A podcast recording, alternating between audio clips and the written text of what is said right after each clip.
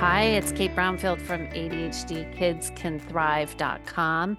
I'm very happy and grateful to be back with the next season of episodes, connecting you to parents, advocates, and experts who will willingly share all their insight and wisdom to support parents, educators, therapists, anyone who is trying to support an ADHD child as they get through school and transition into adulthood with a good sense of themselves intact. It is not easy, but it is doable. Another thing I'm going to be doing to help parents who are raising ADHD kiddos is I'm going to be offering a weekly support group for parents that will center around the topic that airs earlier in the week on the ADHD Kids Can Thrive podcast. The link and details are going to be in the description box of this episode. So go there if you're interested in learning more and getting some parent support. Okay, my guest today is Helen. She's a parent of an ADHD child who is grown up and he's now in his mid-20s. I asked her to join me on the podcast to share her top 10 pieces of wisdom that she has gained through her own parenting journey to help with other parents who may be on a similar journey. She happily accepted and she shares openly. Please enjoy our conversation and thank you for listening. All right, Helen, thank you for being here. I'm looking forward to talking to you. Thanks for having me. You're welcome. Okay, so Helen is going to give us her top 10 words of wisdom on raising a child with ADHD who is now in his mid-20s. Okay, so let's do the countdown from 10 to 1, and we'll start with number 10. All right, so my number 10, hello everybody, by the way. My number 10 is to not stop learning about all the new research and information that's coming out. There is just huge leaps and bounds of information from websites and YouTubers and books and podcasts. And so I highly recommend that you find something for yourself as a parent and something even age appropriate for your child. I know that my kid definitely had found something on YouTube that he really enjoyed, the YouTube posts and the community that was created, and even had like a Discord channel and stuff like that. So once they kind of get to the point where they're understanding what it is they have or need, or in the path on the way there, maybe not necessarily 100%. It's very good to have that. Yeah, good advice. Okay. And what's number 9? So number 9 is the homework battle is very real. And so how we got through it was trial and error on methods. So unfortunately at the time, we did not have a diagnosis till my child was 21. So we didn't really realize what was going on. And so I just went through this whole process of like, oh, this is what works for kids. This is what works for kids. And so, we went all the way from a complete refusal to do homework, even in second grade sometimes. Things that were really hard were, pick your favorite color. What's your favorite movie? And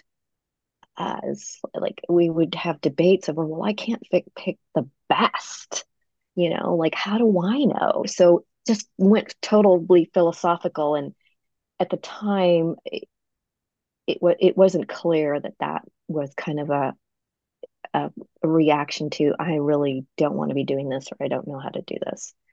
So, okay, Helen, how did you help him get the homework done to get through high school? So I had friends come over and they did them together, and I put them in like the kitchen at the dining room, cleared off the table. I had him write extra thoughts on, as he was doing it on his own. If he had a thought, had stickies next to him, write the thought down just to get it out of the brain. I tried the 15-minute timer where every 15 minutes he would stop and walk around. I would even be in the kitchen, and if there were math problems being done, then, you know, yell out when you finish one. And so that I could see that if there was a long pause, that maybe there was something not happening around here. And then when it got to high school, towards the end, like the freshman, sophomore year weren't so bad. But towards the end where it gets kind of pressured and stuff like that, then I found an after school program that helped with executive functioning and basically educated them on all of that. So I had to pay for that, unfortunately. Okay. But so like outside support to help him get the work done. Yeah, definitely. I just was like, I can't do this anymore. I was working. It was just like, I need more of a professional. I'm not a professional. I don't really know. Yeah. And I think at that age too, it just helps to have a different person talking to them about getting the homework done. Absolutely. Versus mom. Absolutely. Yeah. Okay. Okay. So what was number 8? So it was very hard to tell normal behavior versus excessive defensive behavior and just being argumentative. And so that probably should have clued me in, but he was doing drama and speech and debate, and he was just fascinating in the way that he thought. And so it was just like, oh no, that's normal behavior. That's teenagers. That's boys. That's people doing that kind of thing, speech and debate. And so it was really hard to separate that out. And, you know, really hard to tell how much to this day, even it was some just rejection of what he didn't want to do and what so he would wanting. Argue his way out of things. Yeah. I mean, just like, I don't want to argue with you. Just go find someone else. So that's the way it kind of, well, and was that exciting to him or like? Yeah. I think like a dopamine hit. Yeah. To debate. Yeah. Yeah. Yeah. I mean, you know, trying it out on the parents, because of course they come home and they just dump on you. They release all that stress and tension, and then they practice on you. And yeah. Interesting. Okay. He should be an attorney. A lot of people say that. Did he do well in speech and debate in high school? Yeah. Yeah. Yeah. That's a good outlet for that. Yeah. That's great. Okay. Where are we at? Number 7. Yeah. So 7 is, there's just things you're not going to know for a while about how their brain works, because if you can imagine, they're only there in their own self. They don't have any way to compare it to anything else. And so you can't even ask the right question to know, because they're not intelligent enough to compare themselves to kids in their class. So I, for the longest time, didn't know that he didn't understand or have a sense of time passing. So he had great stamina and being able to sit and read books like from beginning to end, or just sit in front of the homework, whether it was getting done or not, not always. So that kind of, the therapists really helped bring that out, because I think that they had more of a clue, like these were things that they should be looking for. I just didn't know. And so, you know, of course it would have been very helpful. I don't know if I could have asked a question and said, how is it that you sense time passing? But it sort of had to be explained to them by someone that's an authority. And then they're like, oh, this is clearly what's happening to me. And then did he put structure around that once he understood that? I don't know if it was like productive structure at the beginning. Yeah. And he was older when he got that kind of insight, right? Yeah. Yeah. I think that, it's a slow process. Like it takes months. So then they just tackle one thing at a time. You know, how to turn out the lights at midnight? How much time does it really take to drive somewhere? If you're on Reddit, how long are you on Reddit? Like, time yourself. So it was just this kind of research that was being done, and aha moments of, hey, I'm here and it's an hour and a half later and it feels like 2 minutes. Right. So bringing some awareness on where he spent his time. Yeah, that's good. Yeah. How old was he when he did that? That kind of insightful work? I think that was more towards the end of high school, and then after high school, when he realized like he couldn't manage his time. Why was that? Yeah. He got curious about it. Mm-hmm. Okay. All right. Let's go into what's your number 6 piece of wisdom? So my number 6 is for the parents to really notice and keep track of behaviors. I started doing this and I was like, this again, before I knew what was going on. And I was like, oh my gosh, I don't know if I should keep this list, because it was very long. Forgot sweatshirt at school. Didn't even know which sweatshirt they wore. What color was it? All these kinds of things that were happening. And so I started keeping track of it. And then when I finally went to talk to therapists, and then he went to talk to therapists, because you have to fill out all these forms, then you're like, oh, okay, I maybe need to put all this in there, because maybe it has something to do with it. Kids forget their sweatshirts, they forget their lunch or whatever, they lose stuff. But I just thought it was excessive. That was just a gut feel. So anything that you think is unusual, even if you ask the teachers about it and they're like, oh no, that's normal. If you have that gut feel, like, huh, I wonder if I should just keep track of this and like in the back of a book somewhere or on a list, you don't need to show it to anyone. Yeah. That's smart, because part of it is like chronic patterns, right? Yeah. Yeah. That's good advice. Okay. What is number 5? Number 5 is just to not give up. This one is kind of the hardest one. Because there's this messaging of, let your child go. You need to help them with this. Let them go. You need to help them with this. And so you're trying to find that fine line of, well, this is my child. I know them the best. What can I do to help? And so it's this constant like release and bring them back in. And, you're worried about their safety and their mental health.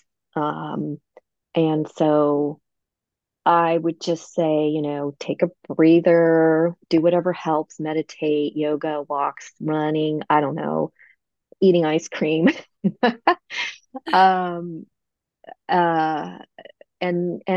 it helps to talk to people who you think are safe and, might be able to have some insight. But I think, 10, 20 years from now, we'll have even more insight. And so you just don't want to give up, because a lot of therapists have always said to me, it's so nice that, you're supporting them, and you're like, oh, okay, well, that's good to hear, because you don't always feel like you are.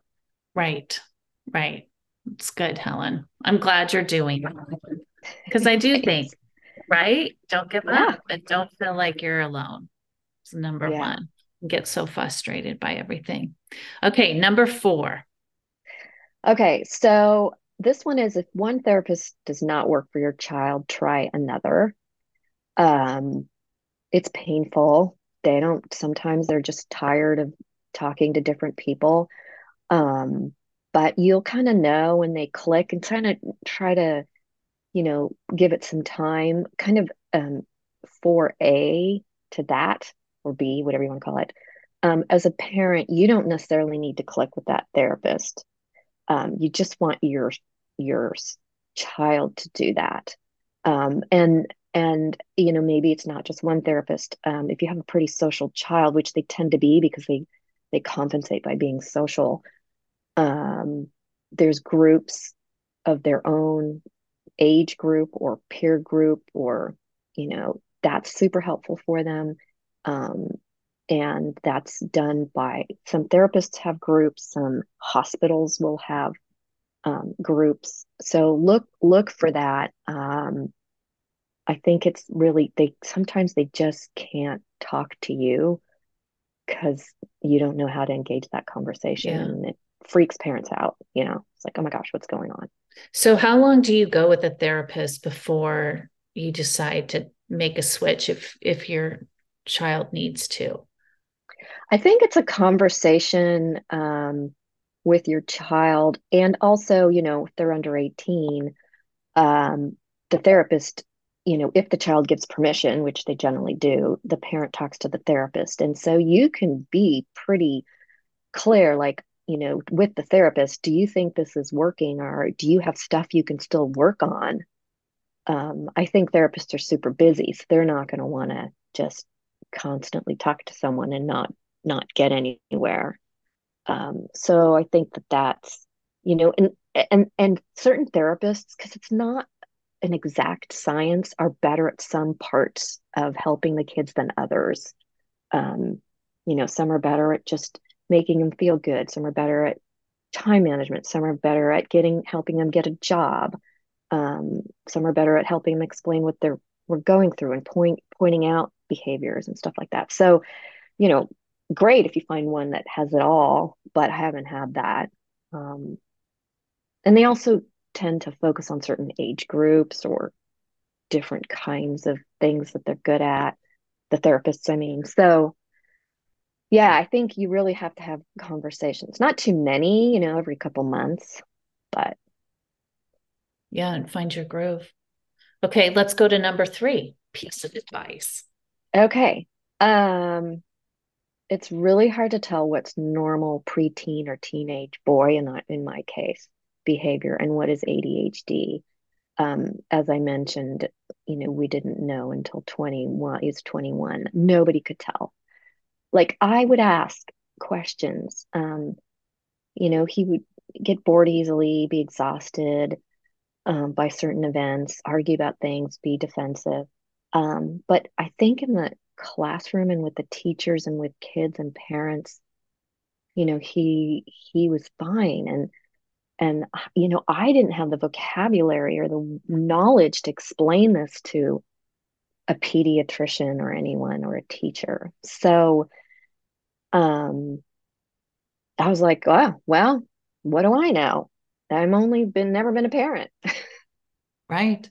Okay. So what made you decide to have him diagnosed when he was 21?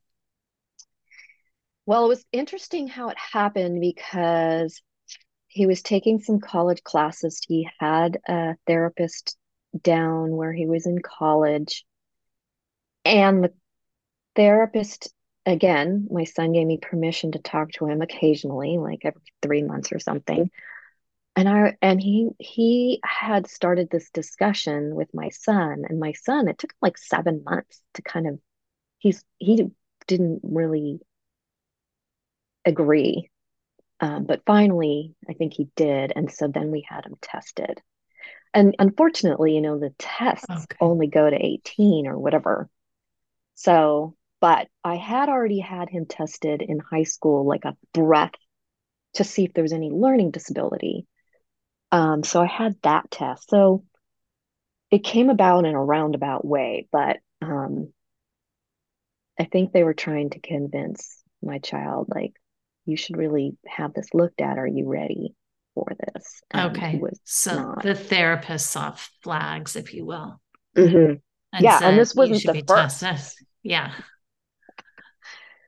But it's the therapist who kind of put it all together and said, let's just see what happens. Okay. Yeah. And did your son appreciate that diagnosis? I think he did. And then there was like a podcast from Attitude Magazine where there was a doctor who clearly described it, and I had him listen to that, and he's like, oh yeah, that's me. Oh my gosh, wow, really? So I had all my family members listen to it. you know, those that were willing, like, okay, this is what we think we have. Yeah. Good for you. Okay. Number two.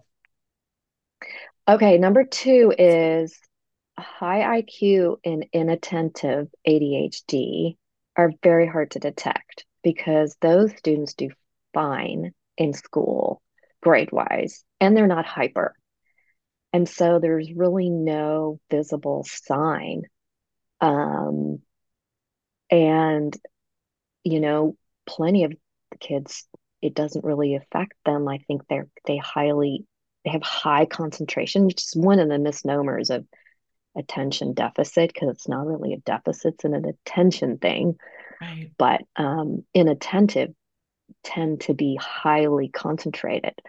And so, you know, it'd be hard for him to leave a play date, like separating from an event, or be talkative in class, or,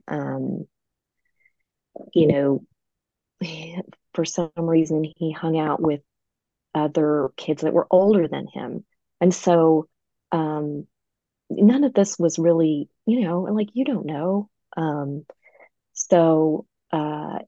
It's really hard to detect. So, I mean, I think I read somewhere like the average age is 31-year-old.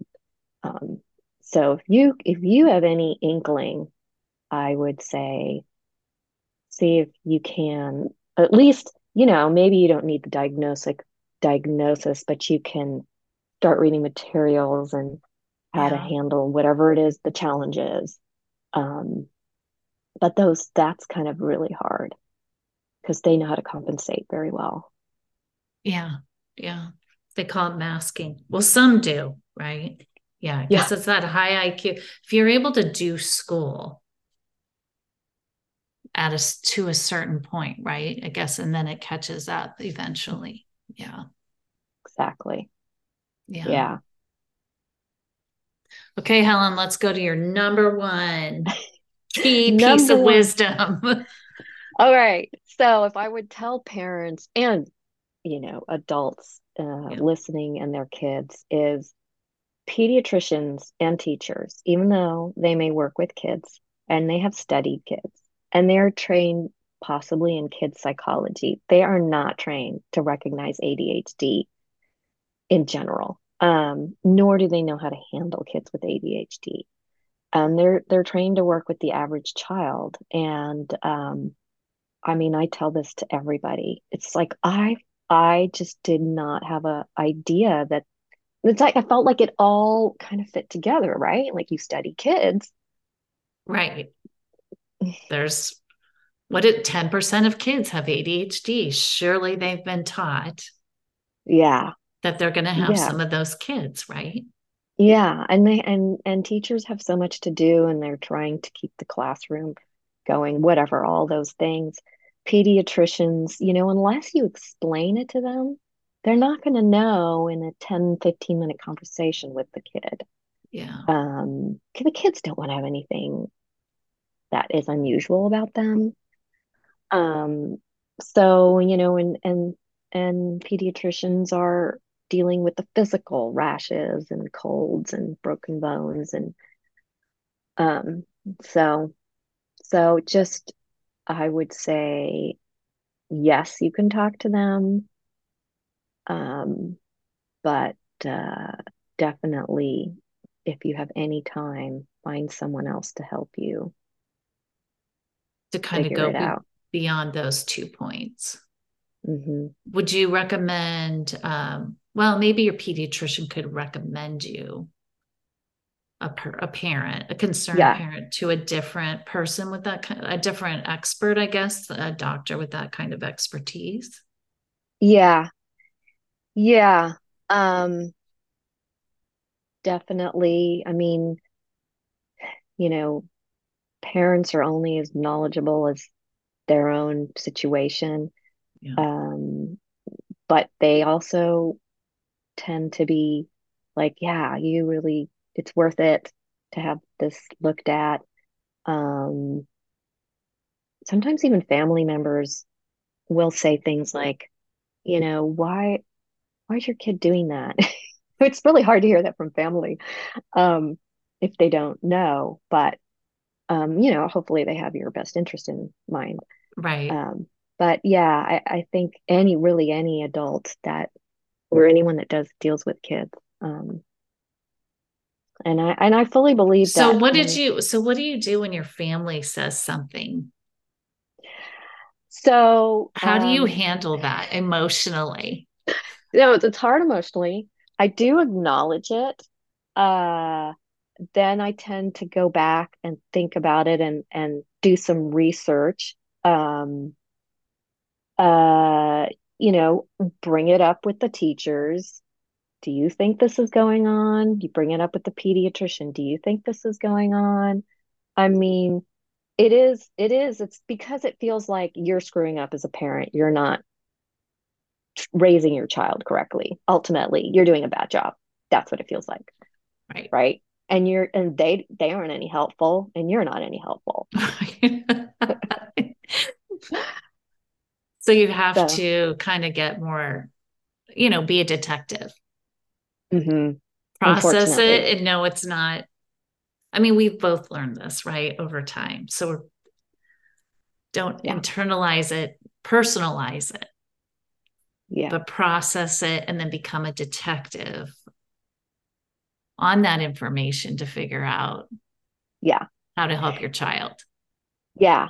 Yeah. And I would, like I mentioned, I would have them listen to one podcast. You know, I didn't want to overwhelm them, or print out an article and send it. Your family or your child? My family. Just to help them. That's great. That's how you would help advocate and educate your family. 'Cause I know you're really close with your family. Yeah. Right. Definitely. So you would so the way you get them on board is just send little educational pieces. Yeah. Yeah. To improve their understanding. Okay. That's great. Yeah. And I would really pick the ones that were just like fully 100% almost, you know, as close as you could get to something that's valuable, once or twice a year, you know, don't inundate them. That's what worked for me. But, they kind of have to, just like everyone else, they kind of have to digest it, and then, you know, call and see if they've read it, if they have any questions. And then if they have questions, sometimes you're like, oh, I hadn't thought of that. Let me go and figure that out. Yeah. Oh, great advice.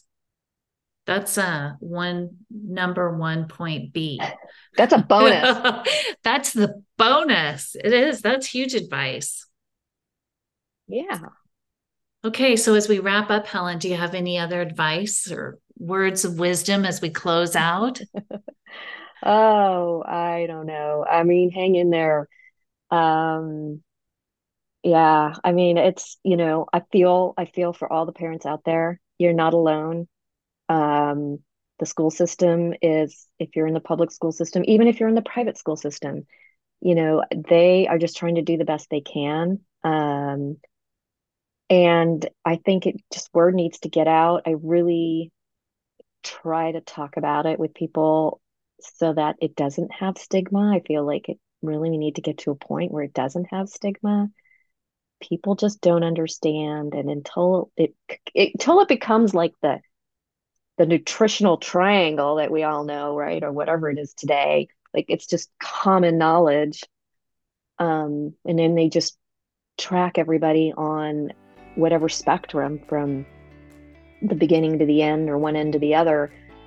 Which I believe that they will eventually do with all people. They'll be like, this is how the human brains are, and this is where you are. And then it's, you know, then it's just normal. Yeah. Right. It's just normalized. It doesn't have to be this like, which I think it is the way it was. And then our society's evolved into this place where it isn't normal, but it is normal. And we need to kind of bring it back to a normal place and not have it be so stigmatized, right? Yeah. Yeah, definitely. I agree. Well, thank you for your time, Helen. I really appreciate it. Thank you for having me. It was great. Yeah, you're welcome.